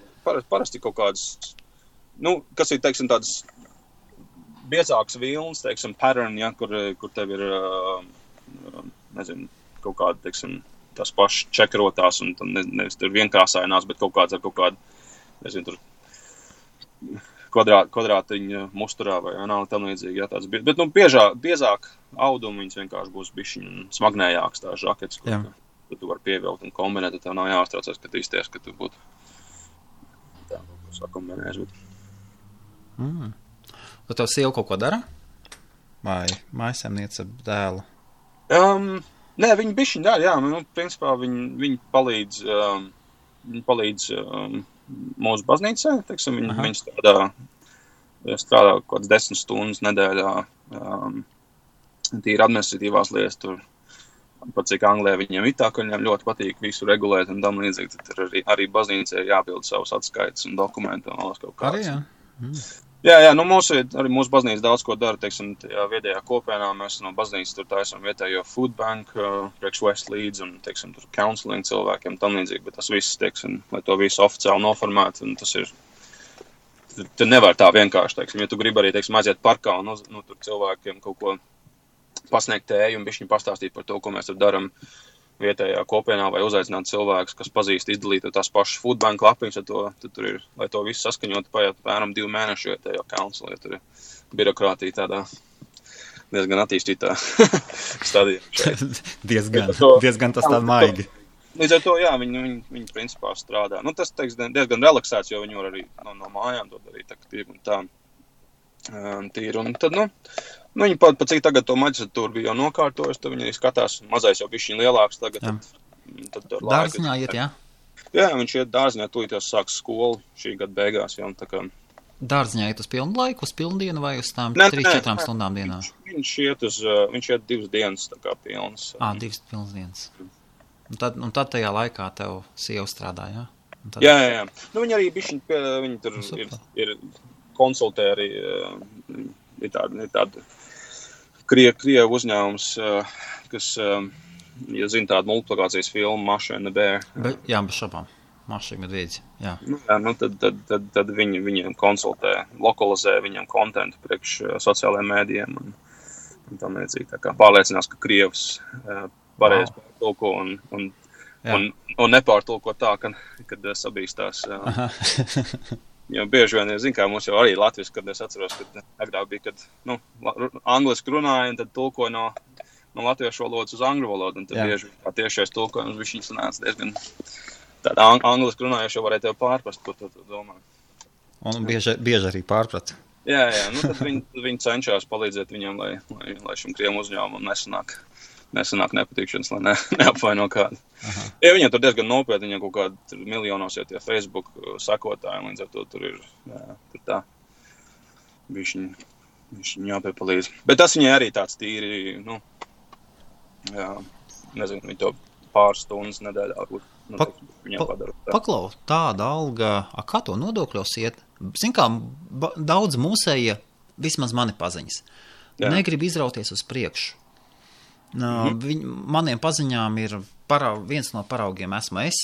Es strādāju, es iesāku kaut kādos warehousos, tad sāku iet uz augšu, un tā kā kaut kāds algas bija 25 tūkstoši, tad bija pat trakāk nekā, kad tā, tā, kad tu saņēmi 18, 17. Mhm. Un tas tā nostrādā tā kā tāds sitiens ar mietu pa pirkstiem, ar lineāli pa pirkstiem. Un cilvēki domā, nu, priekš, kam es iešu uz augšu, ja tu esi precējies bērni, kāda, kāda atšķirība, cik tu pelni, tu tāpat pabalsti, visu nolīdzinās, pielīdzinās. Un līdz kaut kādiem 45, cik es saprotu, tur gandrīz, gandrīz tas pats sanāk. Um, nu, eh, nu jā, viņam Lai, lai cik tas slikti neizklausītos, jā. Nē, nu jā, es, es nezinu, jo, teiksim, mēs, kad atbraucām uz Angliju, mēs, ne, nu, nezinu, pat, pat tā, ka es iesāku, ja, teiksim, um, mēs uh, nesaņēmām nekā, nu, nezinu, mēs, mēs pat toreiz īstenībā, ja tā godīgi nezinājām, mēs atbraucām šeit, mēs, nu, es, es pateikšu godīgi, es nezināju to sistēmu, ne par tax credit, ne par, par working tax credit, ne par, par kādiem citiem tur. Um, jā, un tā, kad mums piedzima mazais, tad vienu brīdi mēs saņēmām tos, uh, kas tas skatās, ka nedēļā tos 20 pounds maksā, tas vienkārši, laikam, child, kas tas ir child benefit, varbūt, tam līdzīgi. Mm, Nezinu. Nu, tie jā. 80 pounds mēnesī, ko tu saņem par bērnu, teiksim, jā, tas ir. Tas, tas pat nav Jā. pabalsts, es nezinu, kā tas ir. Nu, ne, ne, laikam ir pabalsts. Tur no sākuma pa bērnu piedzimšanas kaut kāds bija. Es, es Jā, nezinu. nē, to, jā, to mēs arī nesaņēmām. Vienkārši, nu, tad kancels tev vienkārši maksā, teiksim, ā, valsts. Bet, nu, ā, jā, līdz 20, nu, viņi pamainīja tos, tos, tos noteikumus. Bet, nu, ja, ja tev sākās, kā, teiksim, tas nākamā taks brackets, ja, ka tev nevis tie 20% taks, bet pēc Jā. ā, 40% taks, kas ir sākot no 42,5 tūkstošu gadā, ja tu pelni vairāk, tad tev jau ir viss, ko tu virs tā pelni, tad tev atvelk jau 40% no tā. Um, Nu, Um, un tad, attiecīgi, ja tu pelni vairāk kā 50 tūkstoši Ah, sorry, ja tu pelni vairāk kā 60 tūkstoši gadā, tad tev apgriež pilnībā. Tu neko nevar saņemt pat tos 80 poundus, ko tu saņem par bērnu. Nu, tad tas, jā. jā. Nu, tur bija jāraksta. Bet uh, nu, no otras puses skatoties. A, kā tev ir nodokļos? Um, jā, nu aiziet daudz, protams, bet, uh, nu, ja tā godīgi, es nezinu, nu, tu jau saņem šādi tā vairāk, teiksim, jā. Nu, jā. Es, es, es skatos, protams, ja tīri cilvēci, es gribētos, ja saņemt to, to algu, ko tu saņem pirms nodokļiem, jā, teiksim, jā. Bet, uh, nu, arī pēc nodokļiem es pelnu, nezinu, nu, šā vai tā tas ir, man liekas, 3, 3 6, 4 reizes vairāk mēnesī nekā, ja es strādātu uz kaut kādu, nezinu, uh, nezinu, tur parasto algu un tam līdzīgi. Tā kā, nu, šaubām, šaubām. es, ne, es nezinu, nu, man, tas nav, ne, man tas nav bijis nekad varbūt tik liela problēma, jo, ja tā godīgi pārsot Amerikā, teiksim, ja, kur nodokļu politika ir daudz mazāk, ja, teiksim, nu, tur neapliek tik daudz ar nodokļiem. Um, bet tur ir viss cits lietas, teiksim, tur par medicīnu, oh. attiecīgi ir piņas. Ap, apdro, apdrošināšana jau vien, jā. Viss vis tādas lietas, un, teiksim, es šeit uzskatu, ka, nu, tā valsts labi, no manīm daudz ņem, bet, nu, tāpat laikā man nav jāmaksā ne par, ne par nezinu, medicīnu, man nav jāmaksā vēl Tieši daudz citas lietas, viņi parūpējās tomēr par maniem, nu. Paga, a tu arī esi uz NHS sistēmas? NHS sistēma it kā līdz 20 tūkstošiem gadā ir tās kartas dod. Vai, mm. vai kā te, interesanti. Nē, man, es, ne, es nezinu, kas tā par sistēmu. Nē, mums, nē, nu mēs vienkārši esam pie, mums ir mūsu GP, GP. Viņš jau neatkarīgi no tā, cik tu... Jā, cik tu, GP, jā. Pat vai miljonu gadā, tas, tas varbūt, teiksim, otra lieta, kad, teiksim, kaut kādi, ja tu, protams, ej uz maksas kaut kādām procedūrām, tad, ja tu esi kaut kāds, teiksim, maznodrošināties, tad bieži vien var dabūt kaut kādas vai nu atlaides, vai arī, nu, valsts subsidēs. Manā gadījumā, teiksim, ja, ja es gribu kaut ko tādu, nezinu, teiksim, es ieeju pie savu GP un pasaku, kā man tur baigi mugursāpuma, varbūt uz kaut kādām, nezinu, tur uh, procedūrām speciālām nosūtīt, tad es pieļauju, un ja tas nebūs tajā nečes, tad viņi noteikti prasīs par to.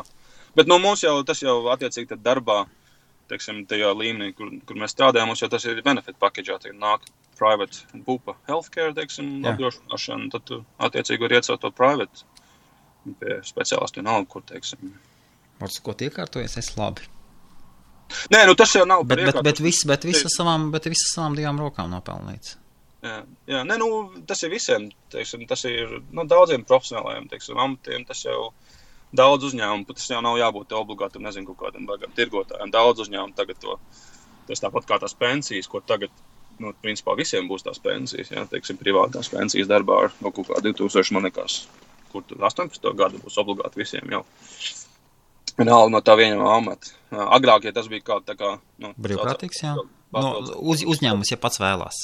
Jā, jā, jā. jā. Tagad tas jau visiem ir obligāti. Un, un tas private healthcare, tas vienkārši vēl no kaut kāda benefit, benefit package, teiksim, kā kurā uzņēmumā. Iepriekšējā amatā viņi tev, tāpat kā visi, teiksim, automobīļi un viss, nu, nezinu, viss ko te dod dators, iPads, tas, tas jau vienkārši tas skatās normal, normal package, kā teikt. To, ka tu negošēji to, savu kontraktu, to vienkārši to visu atrunā un ieraksta to visu pasākumu. Un dzīvo, es savu māju nopircis, kaut kā kredītā paņēmis vai īrē? Nē, nē, mēs īrējam pašlaik, jo, nu, Man bija kredītiem tā, ka, tā, kad es biju jauns, es tur sīkumos negribu iedzīt, bet, nu, tā es biju Jā. jauns, tad, man liekas, dar, darīja tā kā visi, jo, nu, principā bija tā, ka to, ko acis redzēja, to gribējās, un ja kādā, Aha. ja draugam bija Xbox, tad man arī vajadzēja Xbox, ja telefons vienmēr vajadzēja pašus jaunākos un tam līdzīgi. Jā. Un, nu, tad tā īstenībā dzīves skola iziet cauri, un tas saprot, ka īstenībā tiem kredītiem, nu, tā tā dzīvošana tādā baigā verdzībā, teiksim, tur vienmēr ir bankām. Tieši tā. Bankām parādā, un uh, tā, to naudu, ko tu samaksā procentos un, un ilgtermiņā, teiksim, nu, tas, ja tu to investētu pats priekš sevi, tad tur, principā, vecumdienās varētu būt arī miljonārs, teiksim. Tāpēc mēs tā, teiksim, ikdienā mēs nelietojam kredītu kaut kādām patēriņa lietām. Mēs vienkārši, ja kaut ko gribās, mēs nopērkam vai, nezinu, ja kaut kas lielāks gribās nopirkt, tad vienkārši pakrājuši nopērk. Māja, protams, Anglijā Tas nav tā kā Latvijā, teiksim, tur sakrāt varbūt, nezinu, 40 tūkstoši uh, māju nopirkt, teiksim, Anglijā. Līdz ar to vajadzēs uh, ņemt kaut kādu hipotekāru, bet, nu, mēs gribam diezgan lielu pirmo iemaksu tā, lai, tā, lai tas kredīts nebūtu, nezinu, nu, maksimums 15 gadi, bet, nu, ideja, ka varbūt nomaksāt kādos 7, 8, līdz ar to. Aha. Tad vēl kādu pāris gadu, es domāju, būs, būs jāpaīrē. Kas mums arī nav problēmas, jo tur, kur mēs dzīvojam, kā teikt, Anglijas ziemeļos. Jā, jums tur ir tālējos. Mums ir, mums ir iespēja, teiksim, ka es pa, pa, pabraucu lejā pie saviem kolēģiem uz Londonu, teiksim, visiem pāriem. diezgan, diezgan nāk. Cik, cik tev, gribās raudāt? Brīžiem gribās smieklēt. Um, tas, kur mēs īrējam, kaut kāda 700, 750. Jā. Tad jau jābūt kolosāli. À, tā, tā, tā, tā ir maz, mazā, mazā ciematā, mazās ciematos ir dārgāk vēl. Jā, nē, nu, jā, viņš, viņš tā kā zelts kaut kā, nē, nē, viņi ir čet, četras, četras guļamistabas. Un... Četras guļamistabas? Priekš kam tā četras guļamistabas? Uh, nu, kā mums dēlam, viena vien ciemiņiem slash office un mājas un viena, kur spēlēties viņam. Principā jau mums nevajag vienkārši tas, ka tā jā. māja, šī konkrētā māja, viņa tāda bija. Nu. Viņa tāda bija, jā. Um, Kāpēc gan ne? Nāk, nākamā. Galvenais jau sievai īstenībā nav tik svarīgi, cik tās guļams, viņa galvenais bija piemājas dārs. Un, un, lai daudz mums normālā rajonā, teiksim, nav, jā, nav jāuztraucās un tā, par to, kas notiekās apkārt. Bet, nu, attiecīgi tādu pašu māju, ja īrētu kaut kur, nezinu, Anglijas dienvidos, tad būtu tas cipars, nu, gandrīz vai ar divu jāpareizina. Varbūt gluži ar divu, nē, bet, nu, kaut kādu, vismaz kādu 500, 600 klāt būtu jāpieliek pie tā cipara.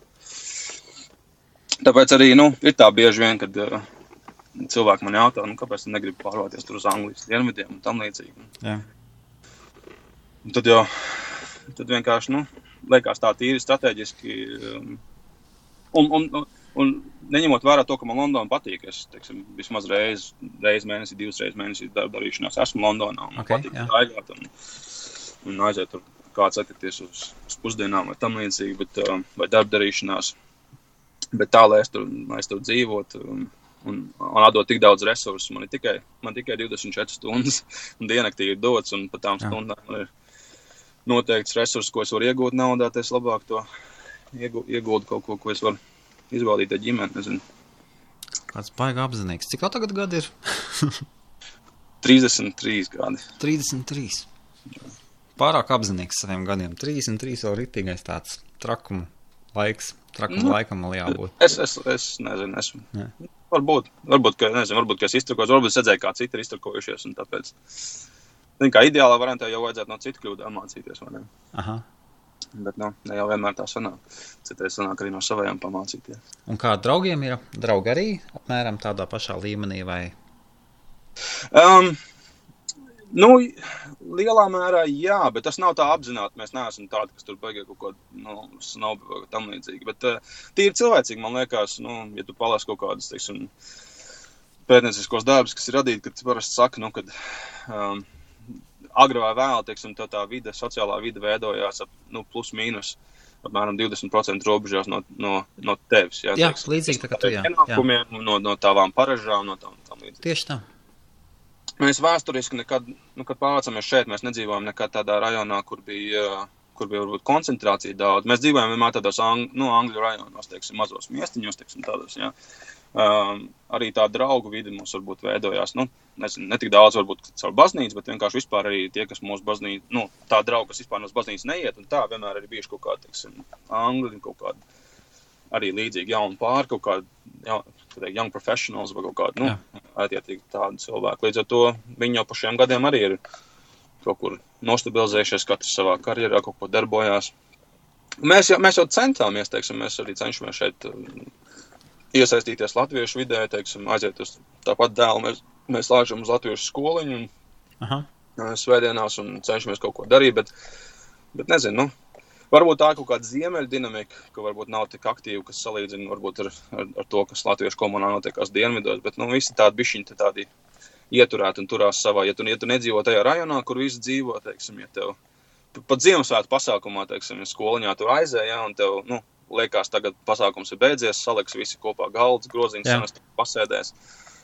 Nu, Pagrozīs piparkūks, jā, parunās. Pēc angļu, pēc, angļu, pēc angļu paražu man kaut kā liekas, nu, tagad liksim visus galdus, vienu lielo garu galdu kopā un visi sēdēsim, nu, teiksim, sadraudzībā. Bet Tieši nē, nē, visiem vajag sabīdīt pa atsevišķu galdus un pa, pa kliķītēm pasēdēt, teiksim, jā, un tad tur, ja tu neesi tajā kliķē iekšā, tad tur, tad tur tā, teiksim, grūti un cilvēki nesaprotās. Tā, tā kā, nu, tā, mums nav, līdz ar to mums nav daudz tādu nu, latviešu draugu. Mums ir pāris, pāris cilvēku, kur mēs esam nu, teiksim, diezgan tuvu un, un pa šiem gadiem sapazinušies. Un, um, Bet arī nav tā, ka visi dzīvo baigi tuvu. Mums, teiksim, viens, viens pāris tur dzīvo, kā rietumos, tur, tur aiz, aiz Manchesteras nedaudz. Un, uh, tad mēs tur pa nedēļas nogalēm mēdzam apciemot viens otru, vai mēs pie viņiem mēdzam. Ko, ko viņi dara? Uh, viņiem arī viņiem ir mazais, uh, nesen piedzīmes, tā kā uh, mamma ir pilna laika mamma tagad, uh, lai pieskatītu mazo.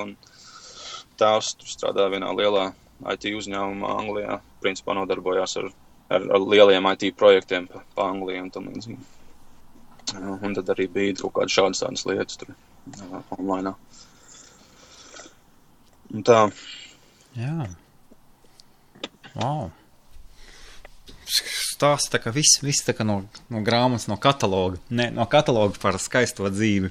Nē, nu nav jau, nav jau visiem, teiksim, nu, tas jau nesākās vienmēr, teiksim, vienmēr jau, jā. ja, ja pastītos. Nu, Bet tas taču labi, ka. Jā, jābūt ir uzmanīgi, reizēm, ko saka, jo man jau negribās, teiksim, tur, nu, man ir arī cīņa pret manu ģimeni, es netaisos, tad, teiksim, izkārt visu vēl ārā, bet, jā.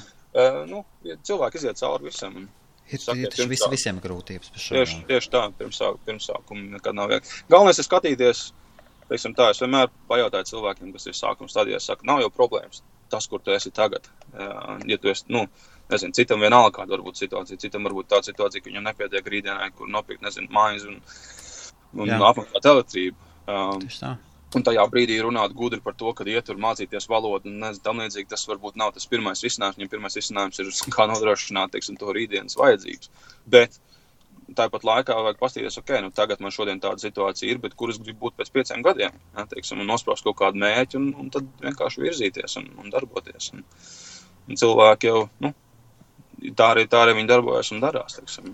Un kas tev, kas tev palīdz neatkāpties no mērķa? Grūtību priekšā, piemēram, uznāk grūtības, tev ir mērķis, kā palikt uz tā paša, uz tām pašām sliedēm? Uh, nu, man, man liels atbalsts ir, teiksim, man ģimene, man sieva, Jā. Jā, viņa ir man lielākais. Jā.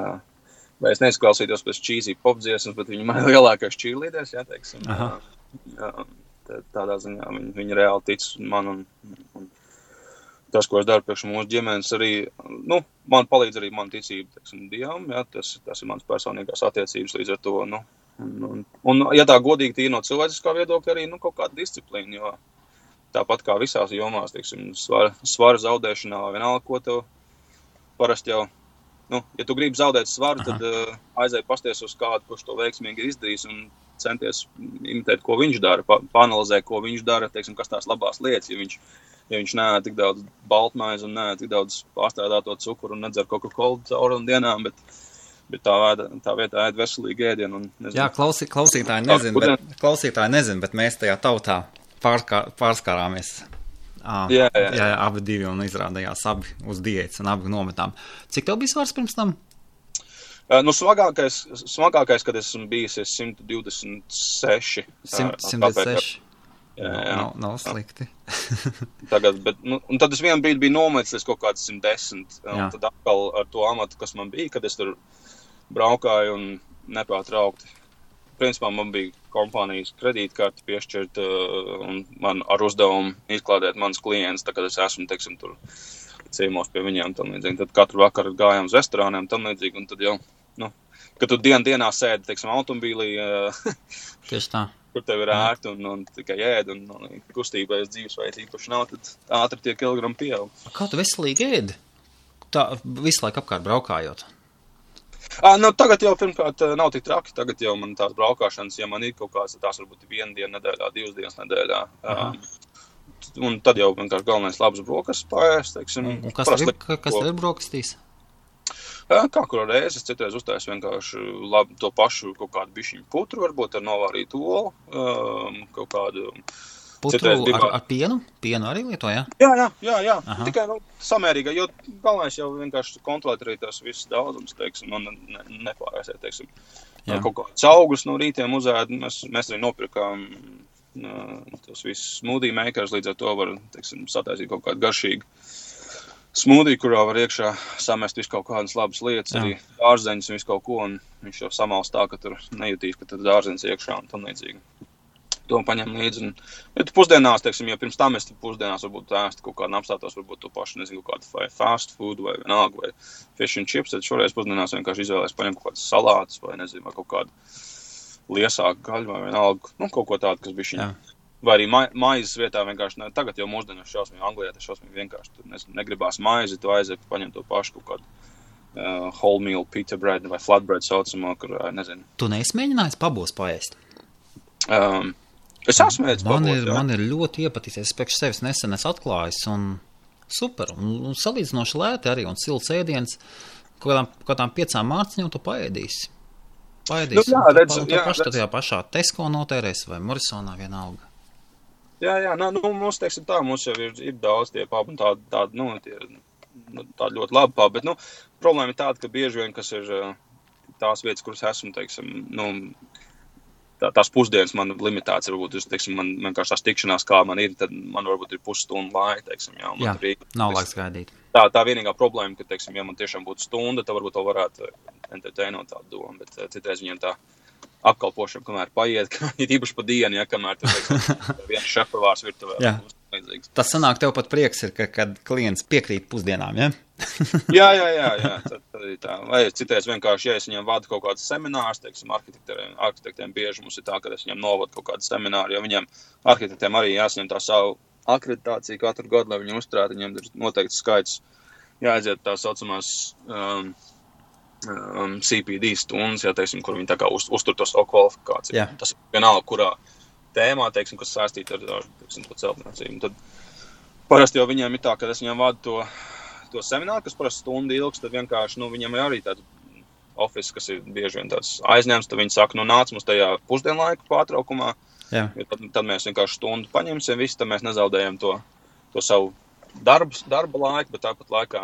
Un tad jau arī no plikām rokām nenāksies. Viņiem vienmēr visiem uzsāks tur tās pusdienas, un tad sanes viņiem pusdienas. Tad it kā pats vienmēr ar, ar, ar gudru domu iesākumā to arī sev ņēma, bet, zinu, kā, kad tu priekšā stāv runā, nebāzīs jau kaut ko sev mutē iekšā. Tad jā. bieži vien uz to laiku, kamēr es beidzu runāt, jau arī man ēdienas ir, ēdienas ir augsts. Tad, tad beigās sapratu vienkārši galvenais ūdeni padzer un tad mājās aiziet. Un, Ah, tad, tu, tad tu vēl pats seminārus un kaut kādus certifikātus izsniedz ārā arhitektiem, jā? Vai nav Jā, jā. pat certifikāts, vienkārši kurs ir nu, iziets? Mūsu, mūsu uzņēmums ir, ir, ir tāds, ir tād, uh, Anglijā tāds RIBA, kas, kas skaitās uh, Royal Institute of British Architecture. Uh, Aha, kas ir jā. ļoti, sens uh, iestādījums, vēl no tur tūkstoši, nezinu, kuriem tur gadiem. Um, un, principā, viņš, teiksim, viņam ir tie chartered uh, arhitekti, kas viņu parakstās uz jā. Un tad caur to RIBA tu kā uzņēmums var tikt certificēts, lai pasniegtu viņiem to, mm, teiksim, to, to kursu, teiksim, ja, savā, Jā. savā jomā. Teiksim, vienalga, ja tu tur esi, nezinu, uzņēmums, kas ražo paklājas vai, nezinu, grīdas sagums, tad tu vari būt certificēts tajā jomā. Ja esi uzņēmums, kas ražo, nezinu, furnitūru priekš durvīm vai priekš naudas. Nu, katrā ziņā, katrs savā jomā. Mums konkrēti ir, teiksim, ap- par apgaismojumu.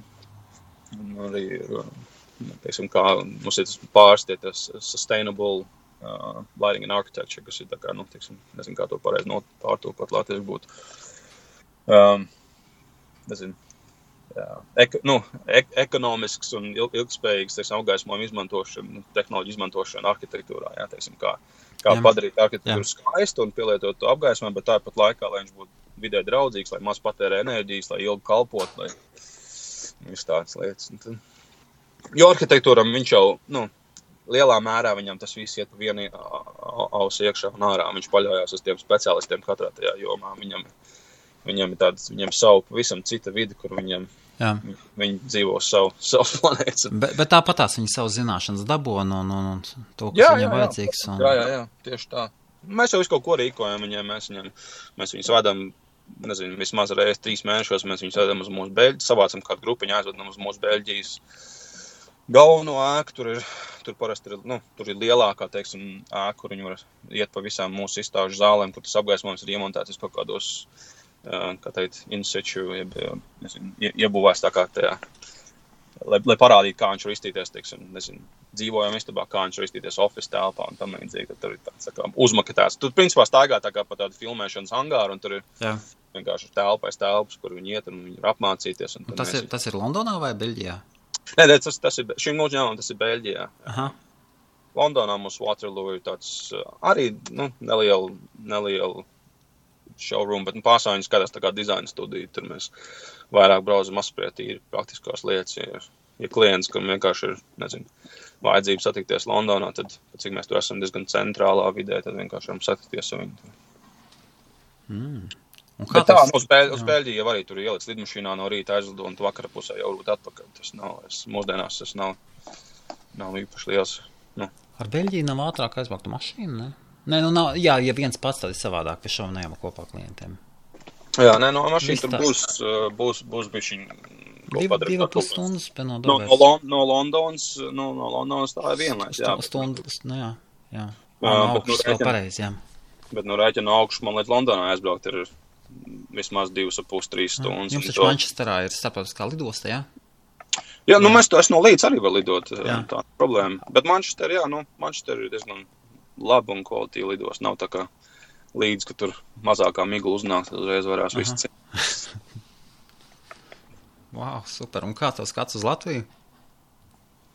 Um, jā. Uzmanīgi tagad uz, uz, izvēlēties uz, uz, jā. uz dienvidu austrumiem man Latvija. um, nē, man, man nu, es, es neesmu no tiem, kas varbūt, nezinu, tur ir galīgi aizvainojies uz Latviju un, nezinu, Jā. tur tāds nekad, nekad es, es katrā ziņā saites nesarauju ar Latviju, bet, nu, cilvēki ir jautājušies, kāpēc, kāpēc tā pašlaik negrib pārcelties atpakaļ uz Latviju. Bet, nu, man ir, man ir, nezinu, tīri no psiholoģiskā viedokļa, man liekas, teiksim, man patīk tas, ko es, tas, ko es daru. Un, ja es pārceltos uz Latviju un gribētu darīt tajā pašā jomā, tad man uzreiz atmiņā nāk visa tā vide, kā man bija, kad es, kad es iesāku. Un, teiksim, nu, tas, Jā. tas, viens, tas viens piemērs, ja, teiksim, kad mums bija tas uzņēmums. Viens no lielajiem projektiem, tāds pirmais daudz maz sakarīgais projekts, ko es tur izsīcu cauri, bija, kad būvēju nu, bijušajā biržā šākā. Uh, toreiz es vēl biju kurš tur gads, 2005. vai kurš tur gads, kad pārbūvēju biržu šāku priekš uh, nu, muzeja vajadzībām. jā. Um, tad es tikos toreiz ar to galveno arhitektu. Nu, Viņa teica, es viņai piedāvāju izstrādāt to risinājumu, kā teiksim, tur izgaismot to visu un kā tas gaismas. Un es pārstāvēju tur vienu poļu uzņēmumu, kurš tieši specializējās priekš muzeja apgaismojumu. Un Viņai viss šausmīgi patika. Viņa saka, jā, tas viss der. Es viņu rakstīšu iekšā specifikācijā, bet, protams, pat cik šis ir valsts objekts, man jārakstā specifikācija, kā teiksim, nu, atvērtā specifikācija, lai jebkurš var uh, piedalīties tajā, kā teikt, izsolē, un jā. kādu savu risinājumu. Bet, nu, protams, es, es viņu rakstīšu pēc tavas nu, teiksim, parametriem, tā lai. jā. Lai tā, tev būtu. Lai kvalit... Nē, nu, pirmkārt, lai kvalitīvi varētu pie, nu, risinājumi, un, protams, ideālā variantā, lai, nu, lai nebūtu tik daudz tie uzņēmumi, kas varētu kaut ko tādu piedāvāt. Jā. Man, protams, tas apmierināja, jo tas, ko tāds risinājums, kā bija mums, bija tikai principā vēl vienam uzņēmumam Amerikā un, un vēl vienam, man liekas, kaut kur Vācijā Jā, ok. tie cenas ziņā nebūtu tik labi kā šis poļu uzņēmums. Un tagad tas viss tika ierakstīts, un tā kā nonāca jau līdz, jau līdz celtniecības štāmiem, tad, tad sākās viss. Tad, tad bija tikšanās ar uh, ģenerālu uzņēmēju pārstāvjiem un apakšniekiem, un tad tur attiecīgi saka, nu, cik no šī tā projekta, teiksim, ja tur, nezinu, tas apgaismojums bija kaut kādiem 80 tūkstoši eiro un tam līdzīgi, nu, tad, tad mums no tā vajadzētu tik un tik procents, jā, nu, tur, uh, viņi, protams, neteica to procentos, viņi teica, nu, tad mums tur pa konsultāciju vajadzētu šitādu summu, jā, un lai apstiprinātu tā vai šitādu. Wow. Tā, tā arī, tā arī atklāti teica, jā. Tad sākās visas, jā, jā, aploksnītes. Un, protams, attiecīgi, aploksnītes netiek nests, tad, attiecīgi, rodās problēmas, ir kaut kādas, teiksim, tevas tās specifikācijas. Un, Opa. un tas jau arī, nu, tas ir pilnīgi normāli, tie, kas Latvijā ir lielāka izmēra objektos, ja, teiksim, neiet runa par privāto celtniecību. Bet tur, kur ir kaut kāds lielākās naudas apgrozās un nedodies kaut kāds budžeta naudas vai kas tam līdzīgs, nu, tas jau nav baigais noslēpums, ka Latvijā ir visi iet ar- no sērijas, uh, kam tu esi samaksājis un kam tu neesi samaksājis. Ja. Nu, šādu, ar šādu informāciju publiski reti, reti var dzirdēt. Bet, nu, arī labi, bez šāda nesauksim vārdus, nesauksim Nē, nē, nē, nē. tādas, ne, Tas jau, nevajag tas, jau, gadus neko. tas, jā. jau, na- tas jau pat nebija, Loģiski. teiksim, tas jau nebija pat valsts eh, ierēdnis, kas to prasīja. Tas vienkārši bija, nu, būvnieks, jā, teiksim. Un lai tu kā maziņš mikro uzņēmums tāpat laikā, nu, kur tur, kur, kuram, nezinu, kapitāls varbūt ir tikai 10 tūkstoši, ja, nu, lai tur vēl atļautos kādam, nu, to visu maksāt un tam līdzīgi tas. Jā.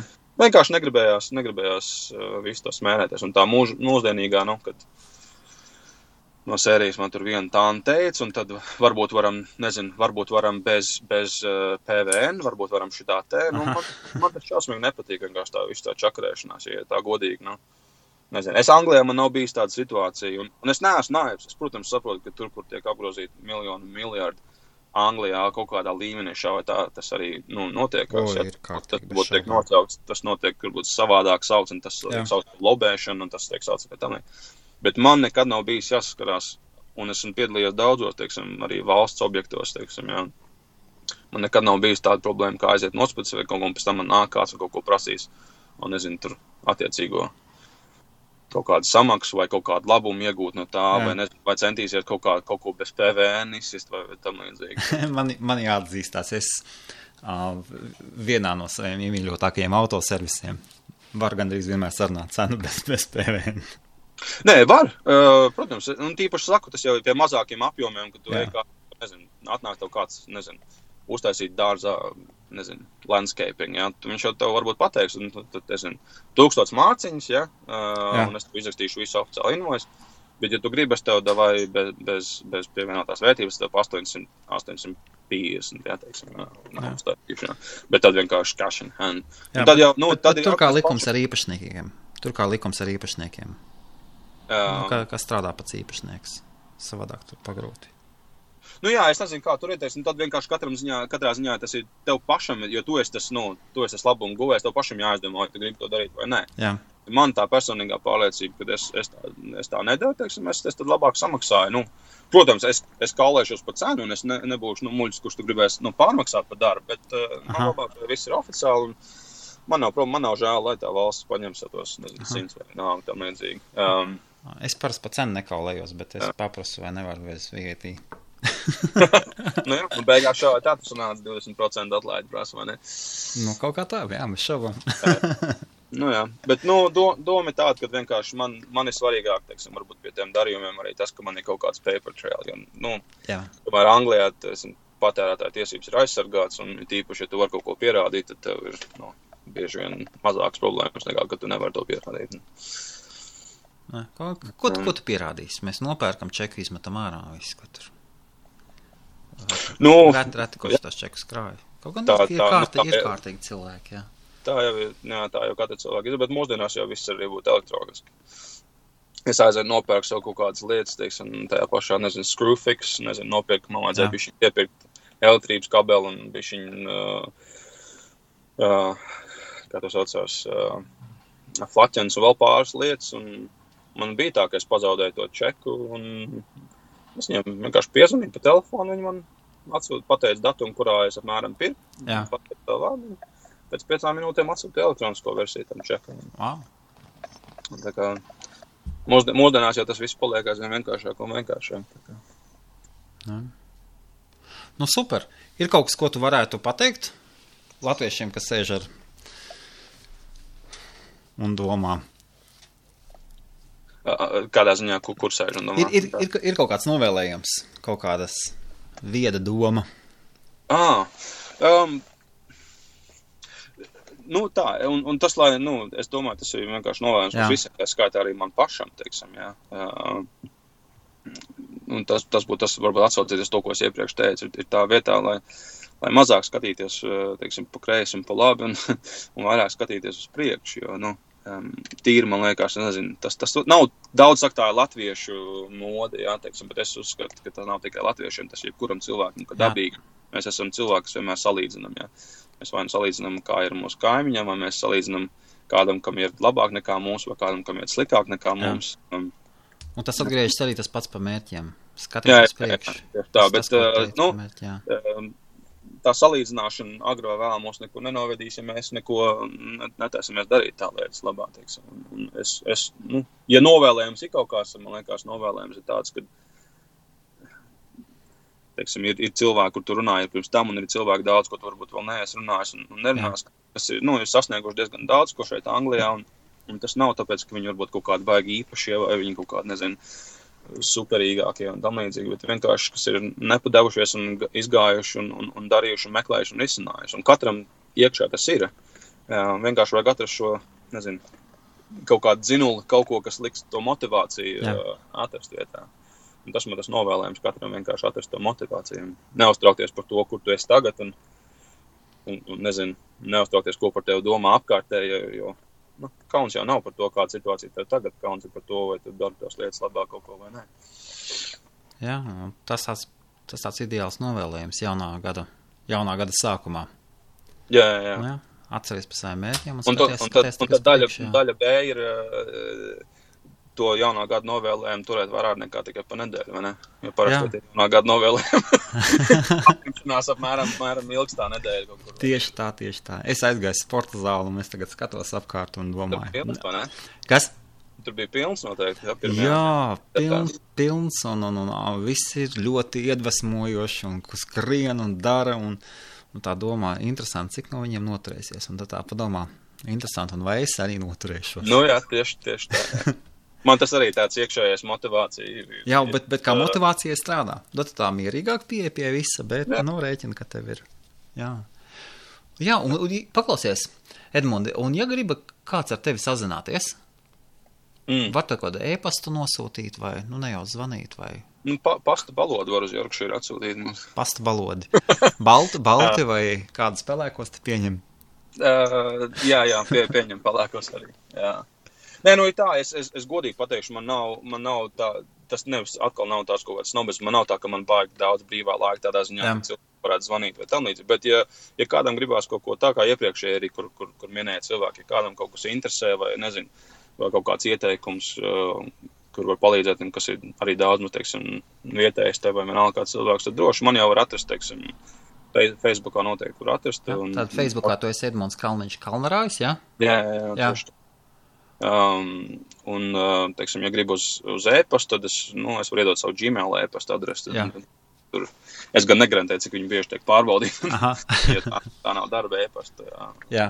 Tā, tā arī edmunds.kalniņš at gmail.com. Aha. Tīrs, tīrs profesionāls Gmails. Un tautā tu biji friski pizza vai kā, kā tev bija? Jā, jā. Pagais nosaukums tāds interesants. Pat, bet par to tam, citreiz. tam nav nekāds, tam nav nekāds, ja, ja tā godīgi, man jā. bija, tas bija pirms daudziem, daudziem gadiem, tā kā bija vēl tāda lieta kā Yahoo. Aha. Un tas vēl bija Amerikā. Un tad uh, saskāros pirmo reizi kaut kādām sociālajām idejām, tad arī bija ķip no sevis pierģistrēties, izdomājiet savu to, to nickname vai username. Un Yahoo bija tāda lieta, ka viņš tev vai nu tu pats pieraksti, vai viņam bija tāda poga nospied, viņš tev randomly generated Aha, uh, username. Jā, un piedāvāja. Jā. Toreiz man piedāvāja, un es tā apstājos, nu, kā nekas pārāk rupšs nav. Uh, jā. Uz ko nožēlās, un tā arī tā es šādi tad pieturu, un kā lai ja kaut kur, kaut kur ikdienā jāpielietā, tad gluži negribās zem savu vārdu iet iekšā. Un tad, Super. Paldies, Edmund, par sarunu. Tad mm -hmm. visu to jaukāko tev, var no visiem atvadīties. Jā, jā, vis, visiem, visiem labu vakaru un visiem. Neaizmirsiet par mērķiem. Jauks, jauks jaunais gads, jā. Čau, čau. Čau, čau. Ar to arī saruna beidzās. Paldies, ka klausījāties. Es ceru, ka jūs šī saruna iedvesmos, attīstīties, iet tālāk, cīnīties par savu nākotni, par savas ģimenes, par savu bērnu nākotni un pasmaidīt un redzēt, ka horizonts ir tiešām gaišs. Šī ir tiešām, kā Edmunds saka, šī ir iespējama. Visu to labāko jums un līdz nākošajai reizei. Čau, čau! Ar jums bija kopā Helmuts un podkāsts Tavata. Čau, čau!